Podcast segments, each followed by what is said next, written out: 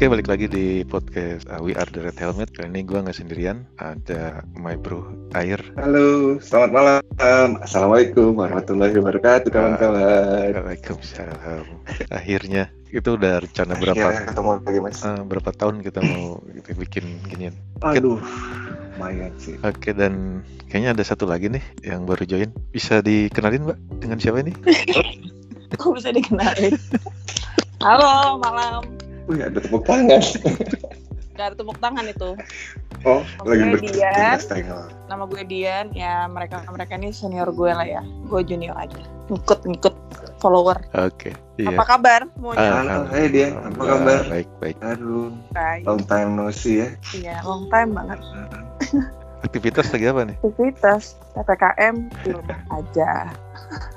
Oke, jadi kita ya kebetulan bertiga pernah kerja bareng dan di posisi yang sama HSE. Jadi ya sempat menghadapi urusan-urusan ketiga di suatu perusahaan dan walaupun sekarang udah nyebar, tapi tetap masih sekitar ketiga kerja. Terus lu ber- udah berapa tahun sih di, di HSE?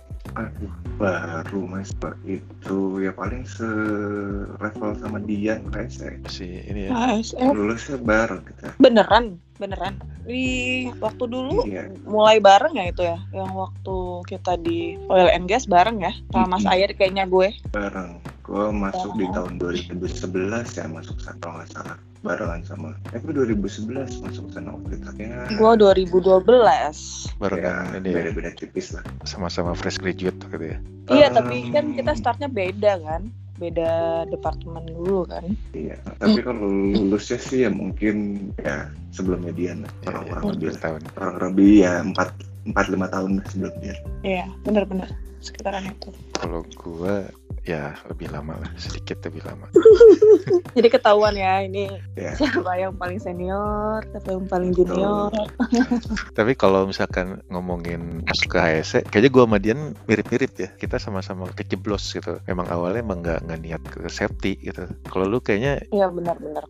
Emang dari kuliah emang udah ke situ kan ya? Iya, kebetul bukan bu, nggak tahu ya kebetulan apa enggak ya. Jurusannya sih memang terakhir itu kuliah emang gue mau ngambilnya K3 sih. Karena memang di kampus gue dulu memang ada penjurusan K3, tapi niatan gue sebenarnya sih ke K3 simpel deh kalau dari dulu. Karena gue dimulai dari D3, di D3 sebelumnya itu em, salah satu jurusan lah ya, salah satu jurusan D3-nya bukan K3. Karena berhubung cowoknya sedikit dan gue lihat K3 wah rame banget ini cowoknya kalau main bola satu angkatan bisa bisa lebih dari 11 orang. Mulia sekali lah pokoknya tujuan gue waktu itu pindah ke ketiga. Karena mencari banyak teman cowok untuk main bola. Oh ini seru nih kayaknya masuk ketiga nih terusannya. Ya udah gue ambil ketiga gitu. Eh sampai Jadi gara-gara masih K3 bola terus. ya. Iya. Karena waktu yang jurusan gue sebelum itu gue main bola aja harus gabung tiga angkatan. Bayangin tiga angkatan cuma buat ngumpulin 9 orang doang. Cowoknya dikit soalnya, kebanyakan cewek Hmm. sedangkan untuk jurusan K3 wah ramai banget seru kan ah seru nih kayaknya ini banyak cowok nih ya udah tiga deh kejeblos juga sebenarnya mas cuma beda aja kejeblosnya lebih duluan gua Iya sih, kayaknya beda-beda. Emang semua kayak nggak niat awalnya nggak niat masuk safety ya. ya, tapi pas sudah dijalanin ya mungkin ya inilah mau nggak mau sih awalnya sih tapi gue baru inget juga ya Mas Herman dulu memang awalnya bukan safety ya Mas lo dulu awalnya dari mana sih Mas Gue malah nggak nggak nyambung. Gue arsitek landscape bahkan masuk ke Oh, iya sih, awalnya iya. pun karena di situ masih ada bau-bau environya. Gue waktu awal tuh bagian jadi asisten enviro engineer itu pun bukan bukan jurusan murni gue juga. Cuma karena apa enviro itu satu terus digabung sama HSE kan health safety environmental dan apa porsi kerjaan safety-nya lebih banyak. Coba-coba belajar di situ masuk ya akhirnya keterusan sampai sekarang. Sampai sekarang. Iya, jadi masuknya lewat lewat Enviro dulu, Enviro ke safety karena HSE kan. Iya benar-benar. Terus itu lu setelah lulus itu lu langsung posisinya memang bukan HSC dulu kan iya, sebelumnya iya. Karena ya itu, gue kan masih ada ini sama lingkungan, akhirnya masuk ke Enviro. Hmm. Setelah Enviro digabung sama safety, kan ada HSE. Karena kan ya safety cakupan pengawasannya, kerjaannya lebih luas. Di mana ada kegiatan kan Hmm. pasti sudah ada safety. Kalau Enviro kan spesifik gitu, lebih spesial. Iya. Kalau nggak tanah, air, udara, ngurusin laporan, ngurusin uh, monitoring juga, izin-izin. Tapi kalau safety semua bisa masuk. Kalau Dian malah lebih Kalau Dian lagi ya. lebih ini lagi ya. Kalau enggak kalau gua tuh awalnya jadi gini ceritanya. Kebetulan background gua kan teknik lingkungan tuh. Nah, ada uh, PKL tuh zamannya gue disuruh lah kita tuh ngambil satu kasus di satu perusahaan tertentu gitu kan. Nah, pas gua kontak perusahaannya, dia bilang, oh ini jurusan lo nih diarahinnya ke HSE kan. Nah entah kenapa waktu itu emang guru-guru pembimbing untuk PKL itu udah pada udah pada penuh. Terus gue kayak hmm, mana ya yang masih dikit oh kayaknya safety nih. Nah kebetulan di teknik lingkungan itu ada kak mata kuliah safety itu ada sekitar 4 atau 6 SKS ya ada lah intinya. Nah terus udah kayak gitu ya akhirnya pas PKL itulah mulailah gue masuk ke HSE. Tapi masalahnya adalah waktu itu gue ketemu salah satu senior alumni satu alma mater gue juga. Cuman bukan di departemen HSE departemennya di pipeline. Terus tiba-tiba gue tuh dapat dua kasus disuruh ngerjain nih. Jadi gue kayak orang PKL suruh ngerjain dua kasus, satunya di ASE, departemennya satunya di pipeline. Dua-duanya ngebahas masalah safety. Dari situlah gue banyak belajar gitu, banyak belajar dari senior-senior diajarin masalah safety itu banyak. Tapi pas gue pertama kali masuk ke perusahaan yang sejenis itu gue nggak langsung masuk ke safety gue masuk ke supply chain dulu SCM lah SCM terus karena ada ada beberapa orang yang tahu gue track record yang ngurusin safety nih waktu PKL ditarik lah gue ke departemen safety kan. Dari situlah gue baru mulai belajar. Nah kebetulan kan kita waktu pas jadi bareng satu departemen itu kan kita bener-bener learning by doing gitu kan. Gue nya juga akhirnya memang harus aktif. Untungnya kan waktu itu lingkungan kita kan emang enak-enak aja orang-orang ya kan. Nggak pelit ilmu apa-apa dikasih tahu lah diajarin lah. Nah gue kan juga akhirnya beradaptasi lah gitu kan. Dan kebetulan memang kita kan bener kata lo kak kalau safety emang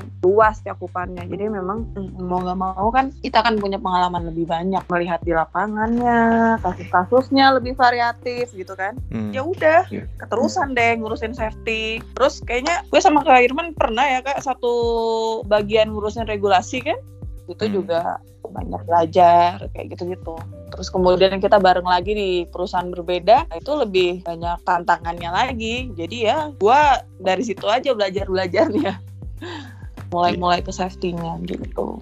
Kalau misalkan ya, ya, ya. bisa milih banyak kan tuh ya ada SCM, ada lingkungan, ada safety. Lu milih yang mana? Gue suka safety sih. Gini, kalau kalau safety kayak di di oil and gas itu kan spesifik ya. Maksudnya spesifik ngurusin safety to gitu. Tapi kalau di perusahaan di luar itu menurut pengalaman kita kan kita ngurusin yang lain-lain juga kan. Yeah. kayak kayak apa ya? Kayak social impact assessmentnya kita ngurusin environmentnya kita ngurusin juga. Nah itu menurut gue sih emang lebih banyak tantangannya. Jadi memang gue lebih suka sih safety gitu dibanding gue di belakang meja menurut gue sih. Oh, safety safety lapangan maksudnya. Iya safety lapangan tapi safety di kantor kan juga pasti otomatis juga tetap turun kan kak kita. Kita kan nggak pernah juga kerja nggak pernah ke lapangan kan kita kan pasti harus tetap ke lapangan kan. Meskipun kayak kita waktu ngurus regulasi pun kan kita juga ya banyak ke lapangannya juga kan. Iya.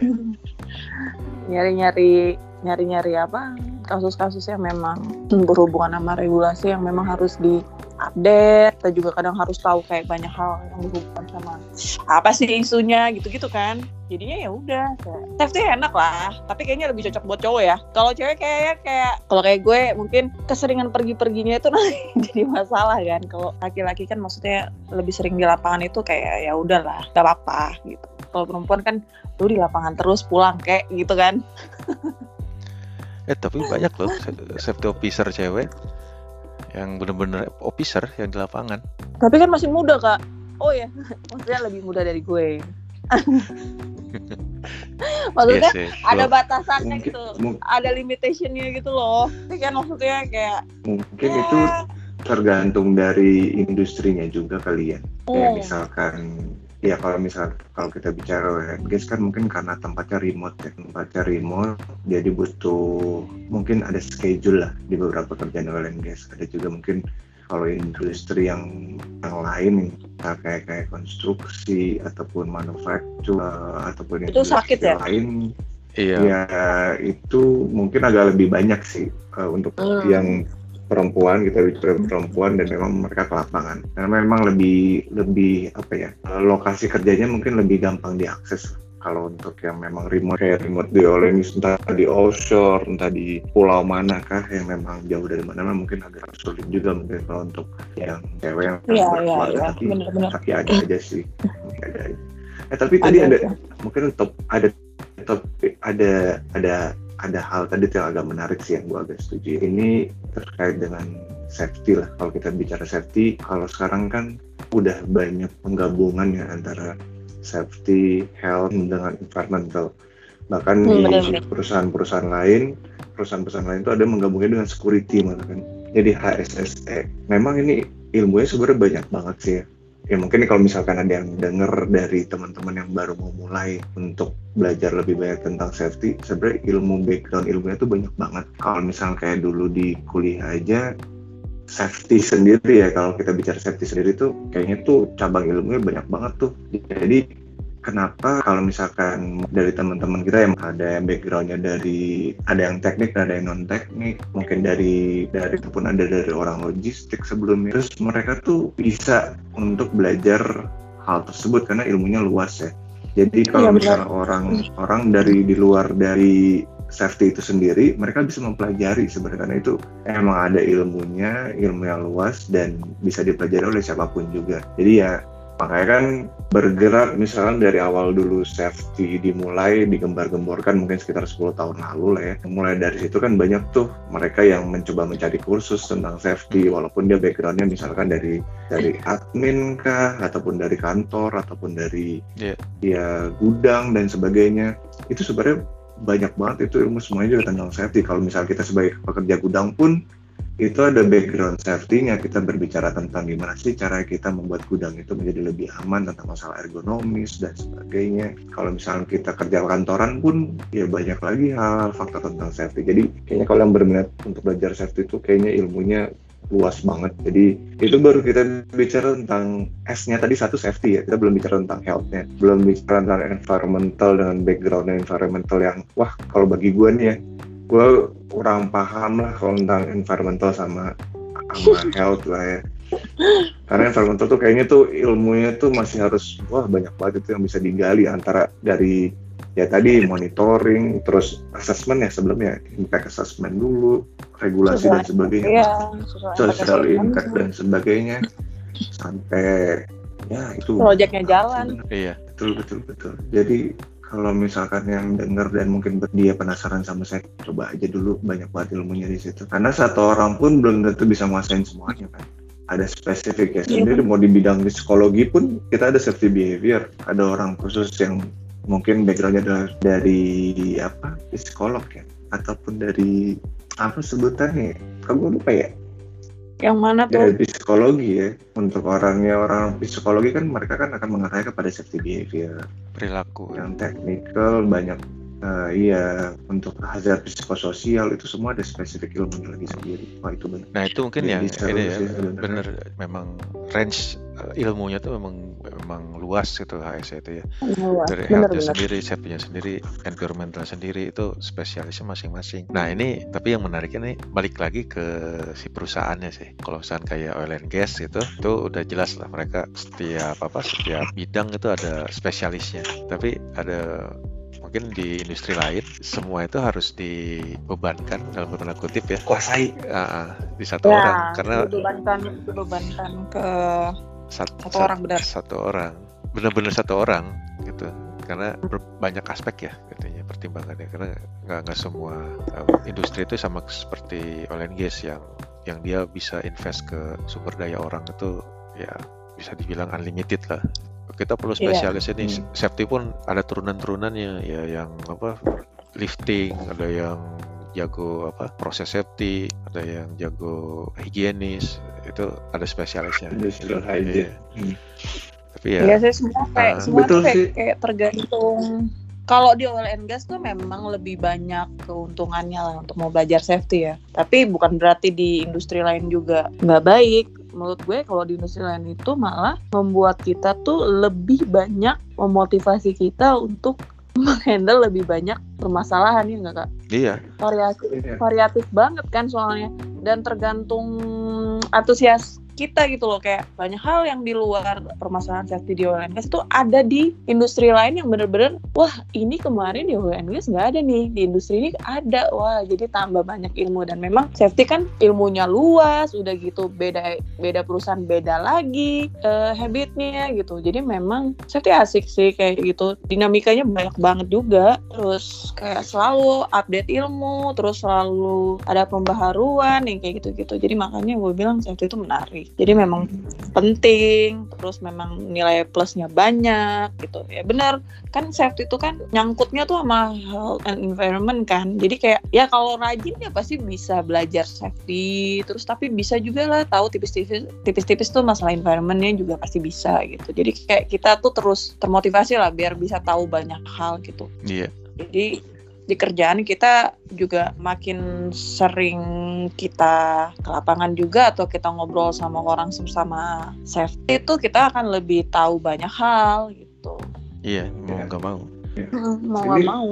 Nyambung sama podcast lo sebelumnya kali ya mas ya, yang gue dengar mas. Ya mas, sekarang kita ada lagi covid ya, terus juga oh. semuanya harus dengan orang safety juga kan.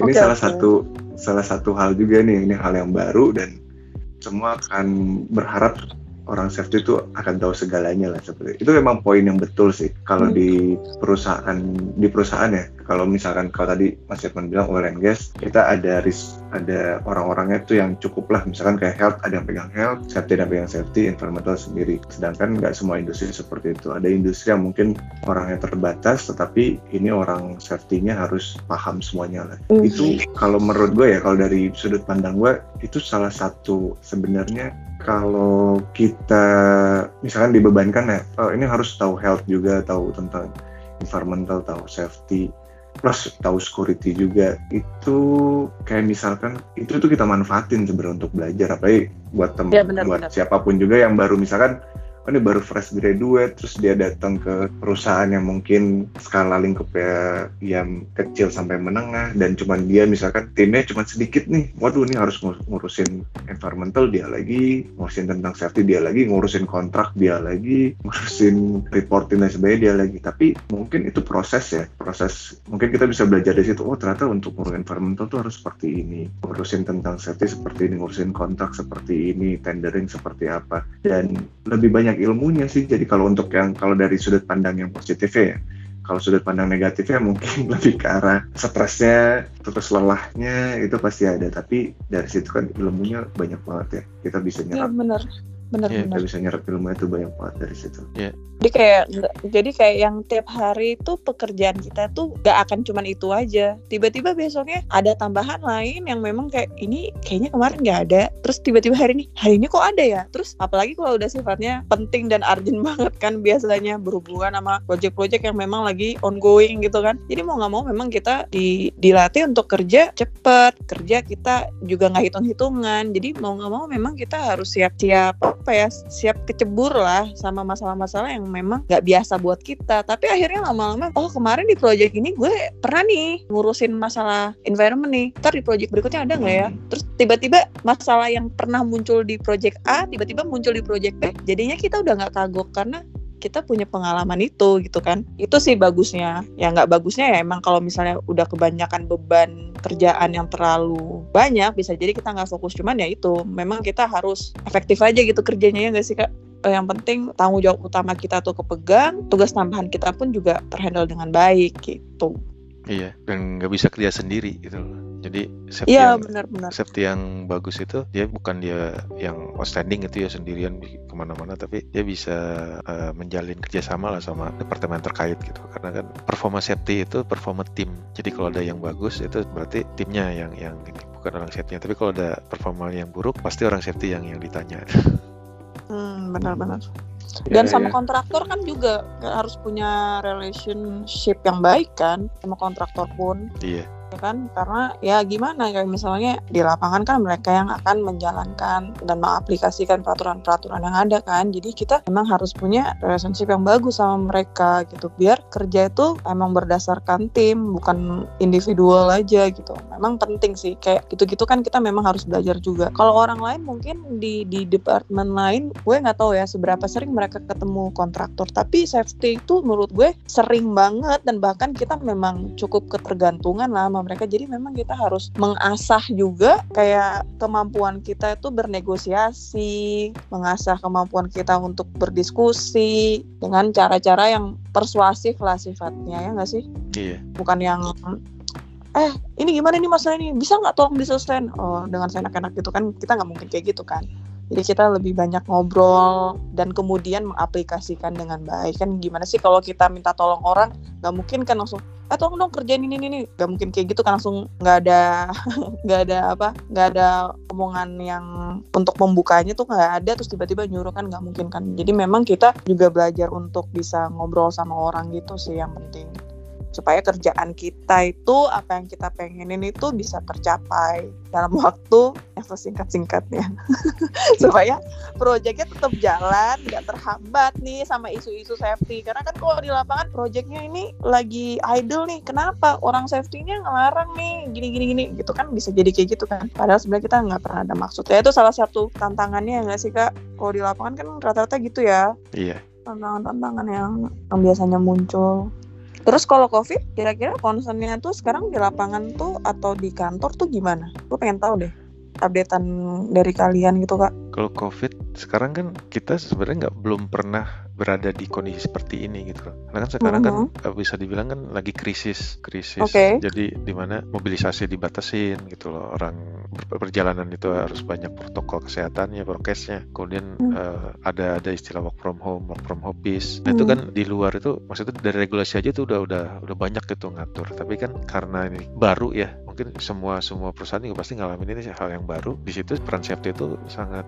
disorot lah. Karena kan dari manajemen pasti akan nunggu nih rekomendasi safety itu kayak apa gitu. Dari sisi regulasi, dari segi implementasi, terus untuk operasi juga mereka akan nanya ke safety gimana sih bagusnya gitu loh. Saya mau pro from office, Nah, apa Hmm. syaratnya gitu loh. Oh, harus misalkan harus PCR, harus ada vaksin. Terus ada yang kondisi nggak bisa dia vaksin atau nanti PCR nanti gimana ininya eh, uangnya. Nah gitu-gitu tuh harus si safety tuh harus lincah gitu. Wah berarti gimana ya eh, ininya ngasih jawabannya gitu. Oh nggak bisa. Kalau itu bisa ya sih bilang itu nggak bisa tuh di HR gitu. ya kita harus bisa jelasin. Nah, kita harus ngomong ke HR gimana sih peraturannya gitu. Jadi itu yang yang gue rasain ya tapi nggak nggak tahu mungkin kalau untuk perusahaan yang lebih mature kan udah udah udah barengan gitu loh semua lininya bergerak tapi gue rasa sebagian besar perusahaan-perusahaan masih di bergantung atau bertumpu ke orang safety HSE untuk memanage atau me- mengupdate kondisi krisis ini ya. Ya itu Oke. tadi dari ini itu kalau misalkan karyawan ada yang kena itu covid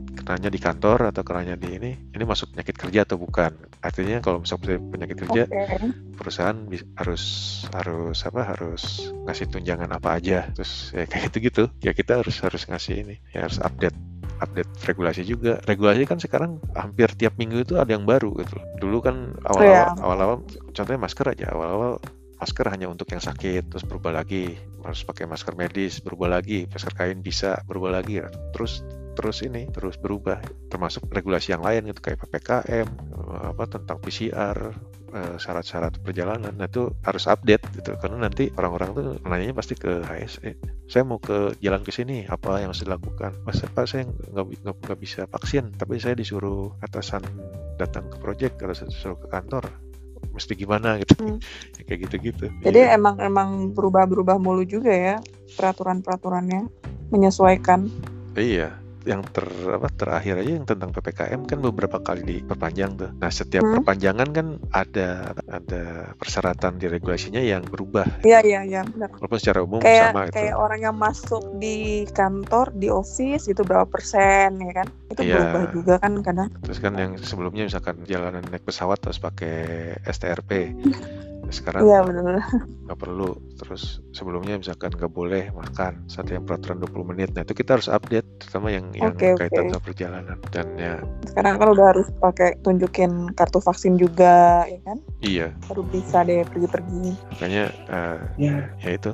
Kalau gue bilang orang sehat itu double untuk yang sekarang. Dia harus untuk dirinya sendiri keluarga gitu. Kan pasti kan was-was juga kan tapi dia juga harus update terus ngurusin dalam tanda kutip lah ngurusin karyawan-karyawan juga apa apa. Saya, eh, saya mau beli oksigen kayak gimana. Ya, kita kan nggak bisa bilang wah nggak tahu pak itu kan urusan saya. Ya nggak mungkin ngomong gitu kan pasti kayak oh oke nanti kita cari tahu baru nanti kita info. Iya.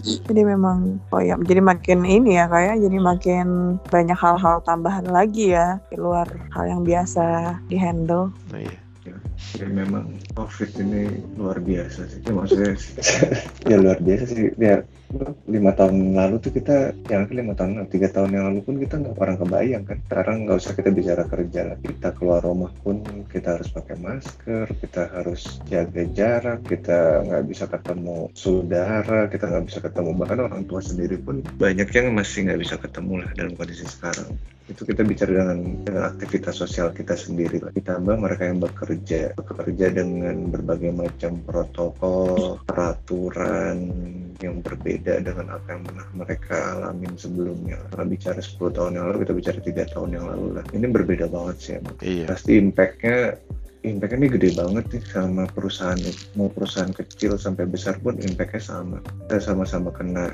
kena apa ya kayak kena angin kenceng itu sama-sama lah. Dan pasti ujung-ujungnya akan ke duit juga kan karena kan implementasi protokol ini butuh butuh biaya yang yang nggak kecil juga kayak pengadaan masker pengadaan sanitizer belum pengetesan screeningnya kayak apa. Wah luar biasa sih memang ini covid ini membuat kita harus beradaptasi. Tapi ya mau gimana lagi, namanya industri ya tetap harus berjalan ya. Pasti kan di awal pasti kita takut ya, takut lah pasti ada rasa kekhawatiran kayak tadi Mas Irwan bilang, kita ada keluarga juga di rumah, bingung juga kan kalau misalnya kita harus keluar, masuk, pergi keluar, pergi keluar rumah pasti kan resikonya lebih besar ya. dibandingin kita yang memang mungkin ada pilihan untuk WFA, tapi di luar sana ada teman-teman kita yang memang nggak punya pilihan untuk WFA. Mereka harus ada di site, yang mungkin operator atau mungkin pekerja konstruksi lah pekerja konstruksi gimana caranya coba kalau mereka WFA kan ya lo Iya, nyangkul gitu nyangkul dari dari rumah gitu kan. Kalau kalau bisa mah seru juga sih. Mereka kayak main games tiba-tiba tanah udah udah kelar gitu dicangkulin semua kan.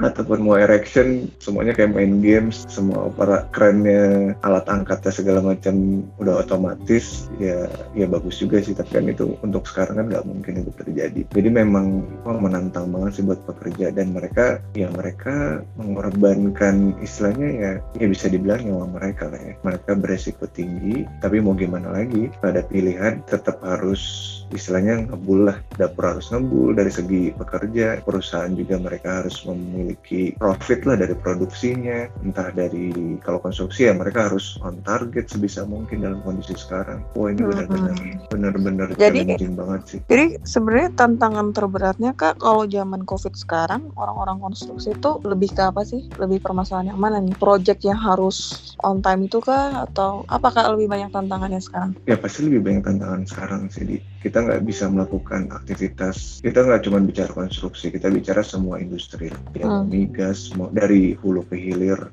beserta industri support supporting industri yang lainnya lah yang mau manufacture. Hmm. semua kan Hmm. pasti namanya perusahaan kan pasti mau cari untung ya. Dengan apa? Dengan menjual produknya. Mau itu jasa mau itu berupa produk. Dan kalau udah kondisi sekarang kita dibatasi misalkan. Untuk bekerja kita dibatasi 50% 25% pasti kan target itu pasti akan menurun drastis tuh dari yang kita bisa 100% ada orang di pabrik kita misalkan ataupun eh, misalkan gini lah kita mau jual barang di warung yang tadi ya kita bisa jual mungkin 100 barang per bulannya kita jualan di warung kecil ada 100 barang. Nah sekarang PPKM nih tutup misalkan. Eh, PSBB dulu nih PSBB tutup semuanya kita nggak bisa jualan. Mungkin terus kita bisa dibolehin buka oke boleh buka cuma 50% tadi kita karyawan kita yang bisa kita jagain warung cuman eh, bisa lima orang kita cuman bisa dua orang nih misalkan. Sedangkan orang yang ngebuatin entah itu kue dan sebagainya pasti beda kan tadi lima orang kita bisa bikin kue dan bisa ngejual barang misalkan 100 barang gitu. Dengan dikurangi orangnya berarti kan produksi kita kan menurun juga kan jadi. Jadi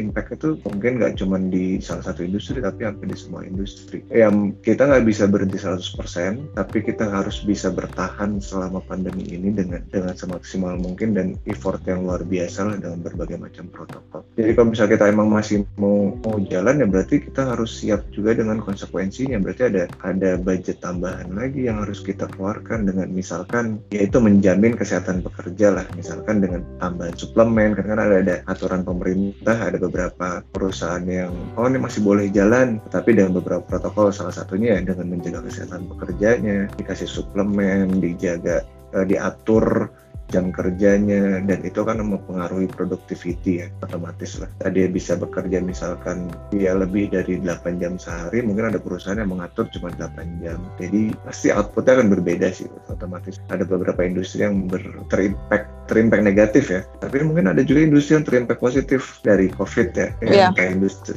industri yang lain pasti ada nih kalau misalnya kita kayak e-commerce itu industrinya meningkat banget nih selama pandemi. Terus juga telekomunikasi. Terus ya, misalkan masker-masker juga kan ya industri ya fasilitas kesehatan apa peralatan kesehatan itu itu mereka lumayan lah.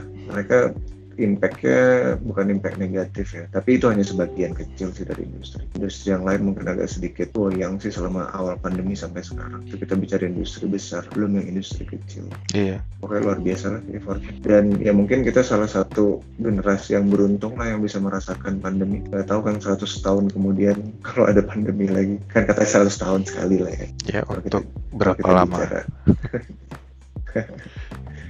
ya kita nggak tahu lah berapa berapa tahun lagi kita harus beradaptasi. Kangen juga cuy. Baru keluar nggak pakai masker nggak ingin olahraga harus pakai masker kerja harus pakai masker. Iya. Tapi ya ya itu bakal jadi normal baru nanti. Mm-hmm walaupun udah selesai pandemi kayaknya masih lumrah gitu orang pakai masker jaga jarak. Atau mungkin ke depannya vaksin itu masuk ke ini kali salah satu vaksin wajib. Mungkin ya sekarang aja kan orang yang mau FO di DKI Jakarta harus sudah vaksin. Lo kalau masuk ke kantor udah harus vaksin kan mas? Udah vaksin mas? Udah udah alhamdulillah udah dua-duanya udah dua kali iya oh, alhamdulillah gue baru satu nih baru satu dapat vaksin apa kak Sinovac gue minggu depan gue vaksin kedua dapetnya AZ oh AZ gue sama AZ gue insya Allah Jumat lah vaksin keduanya hmm? gue Senin gue Eh, tapi aman aja kan AZ? Uh, so far sih aman sih. Lo aman? Wah enak banget lo.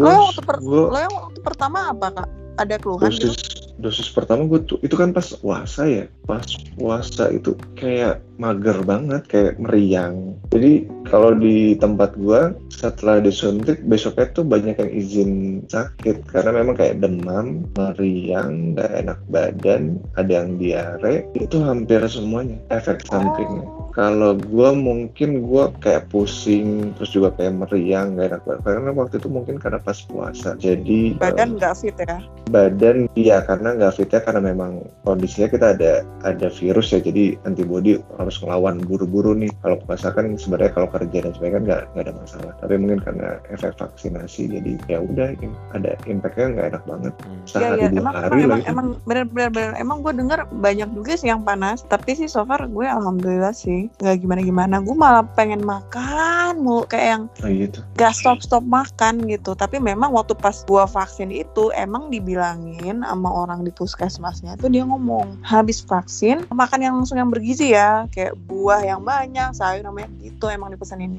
Tapi emang gue tapi nggak dipesenin kayak gitu pun kayak gue kelaparan terus ya emang. Parah gue makan banyak lah. Tapi agak emang banyak sih kak yang yang yang jadi badannya jadi panas terus ada yang pusing banyak banyak. Iya itu emang masuk KIPI sih. KIPI umumnya Azat tuh ada sekitar berapa ya? 12 atau berapa gitu. Kalau dari Kemenkes antaranya ya pusing mual lemes kayak lungai terus juga diare kayak nyeri sendi. Wah kacau deh kalau Azat tapi itu yang bisa pergi-pergi ke luar negeri kan? Sama naik haji. Bisa Moderna. Yeah. eh Moderna AZ maksudnya. Iya AZ Moderna AZ, AZ sama Pfizer. iya. Yang mau naik haji asal bisa. Iya.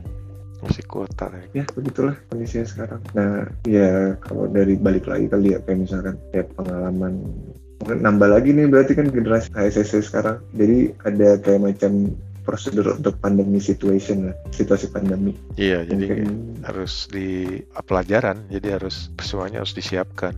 Jadi biar ketika ada krisis lagi, apa pun skenario nya harus udah tahu mesti ngapain. Nah itu juga banyak banyak perlu dukungan dari manajemen juga. Makanya orang HSC harus bisa ngiyakinin bos-bosnya untuk invest. iya. Persiapan. Iya, karena ya, iya, ya, iya. berasa sekarang kalau kalau ada ini kan kita harus cari-cari. Untuk awal-awal kan kayak vaksin kita kalau misalkan untuk yang karyawan yang nggak ada di TRW ya kita cari yang vaksin kolektif yang rame-rame. Terus kita Hmm. harus cari kerjasama sama rumah sakit, ambulan. Kita harus uh, Oh, iya, kerjasama iya, sama bener-bener. booking booking tempat tidur kayak gitu-gitu. Terus emergency call-nya, ya kan, runtutannya, gitu-gitu. Iya, apa pun ininya Itu lah ya juga- skenario pandeminya. Tapi kalau ada krisis ya harus harus tahu. Termasuk yang di Iya, project. kan manajemen krisis. Itu nggak sih ngelakuin latihannya itu nggak sih di lapangannya? Pak? Ada drillnya juga sih. Kalau gua dulu di awal-awal pandemi kita bikin drill. Bikin drill juga. Hmm. Dulu kan zaman-zaman pandemi itu zaman yang beritanya adalah kalau demam, pingsan itu COVID lah ya. Oke. Iya. Jadi ya kan? Jadi kalau Ah. misalnya ada yang pingsan ya lu jangan sembarangan megang ya harus pakai pakai APD yang lengkap dan sebagainya. Tapi kalau ke sekarang Iya, ini kayaknya udah nggak ada tuh kayak gitu tuh. Ya udahlah. Kalau dulu kan awal-awal ada orang tumbang tiba-tiba nggak ada yang berani pegang kan kalau di di publik eh di di, Di lapangan. umum lah ya. Di, di Hmm. jalan lah tiba-tiba ada yang jatuh karena demam tinggi. Kayak itu awal pandemi. Banyak yang harus di karena ilmunya kan cepat banget berubah ya yang tadi dibilang. Ya lu Iya. bayangin ya kayak tadi lah. Ya safety harus perlu tahu lah ya. Kayak misalkan kayak kemarin delta varian kan. Coba Iya, cari tahu cari tahu kayak gimana delta varian harus kayak gimana mau gimana WHO aja nggak tahu deh delta varian harus diapain ya Bener-bener. WHO. WHO aja nggak WHO aja nggak tahu mau diapain nih delta varian ya lu ikutin protokol aja Iya. WHO dengan berbagai macam penelitian dan sebagainya ada scientist dan sebagainya kita harus ngalahin itu coba bayangin nggak mungkin masih kayak gitulah Ya, iya. Iya, emang.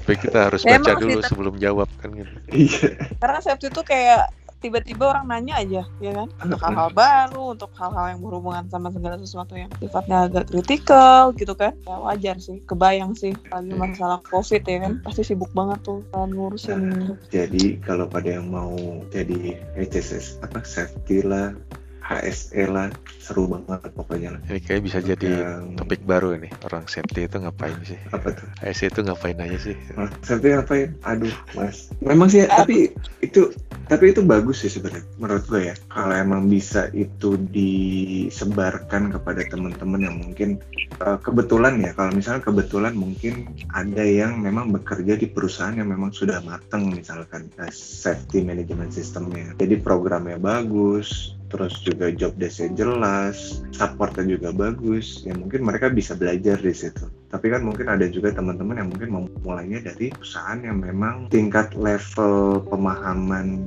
safety-nya itu bisa dibilang belum masih apa ya masih reaktif lah. Eh, masih reaktif ataupun mungkin masih belum matang lah kita bisa bilang seperti itu. Dan kalau misalkan nih, mungkin kita kita bicara kayak misalnya kita punya project kita punya bekerja di satu perusahaan dan kita punya vendor ataupun kita punya kontraktor kita punya subkontraktor kita bisa melihat kan ya misalkan oh nih level subkontraktornya seperti apa. Kelihatan Eh, ya gambarannya ya. ya kelihatan kan maksudnya Nah, kan harap harapannya kan teman-teman walaupun safety man pun itu punya andil besar sebenarnya. Dan kalau kayak misalnya kayak gue tuh selalu maunya tuh teman-teman kita yang safety man tuh ayo yuk upgrade yuk. Upgrade ilmu jangan cuman ngurusin barikade jangan cuma ngurusin PPE biasanya man kan cuma disuruhnya kan benerin barikade housekeeping APD terus sebenarnya Iya. mereka ba- bisa banyak yang mereka ambil ilmunya loh. Dan buat teman-teman yang beruntung misalkan lebih senior ataupun lebih paham ya mungkin bisa bikin sesi lah sama teman-teman yang safety man yang baru-baru mulai baru-baru mulai belajar.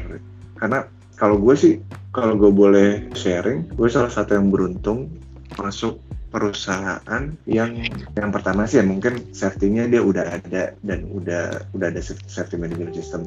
Dan kebetulan gue dapet senior senior yang memang wah itu ilmunya banyak banget dan gak pelit. Jadi diajarin dari yang benar-benar gimana sih caranya lo periksa safety harness yang jelek? Gimana cara lo maintenance bersihin safety harness kayak apa? Gimana sih cara lo ngecek lifting gearnya yang rusak? Gimana cara lo mastiin lifting gear yang kada luar sama mana sih yang karat. Oh itu memang sharing dari dari senior yang di atas itu memang benar-benar kepake banget sampai sekarang.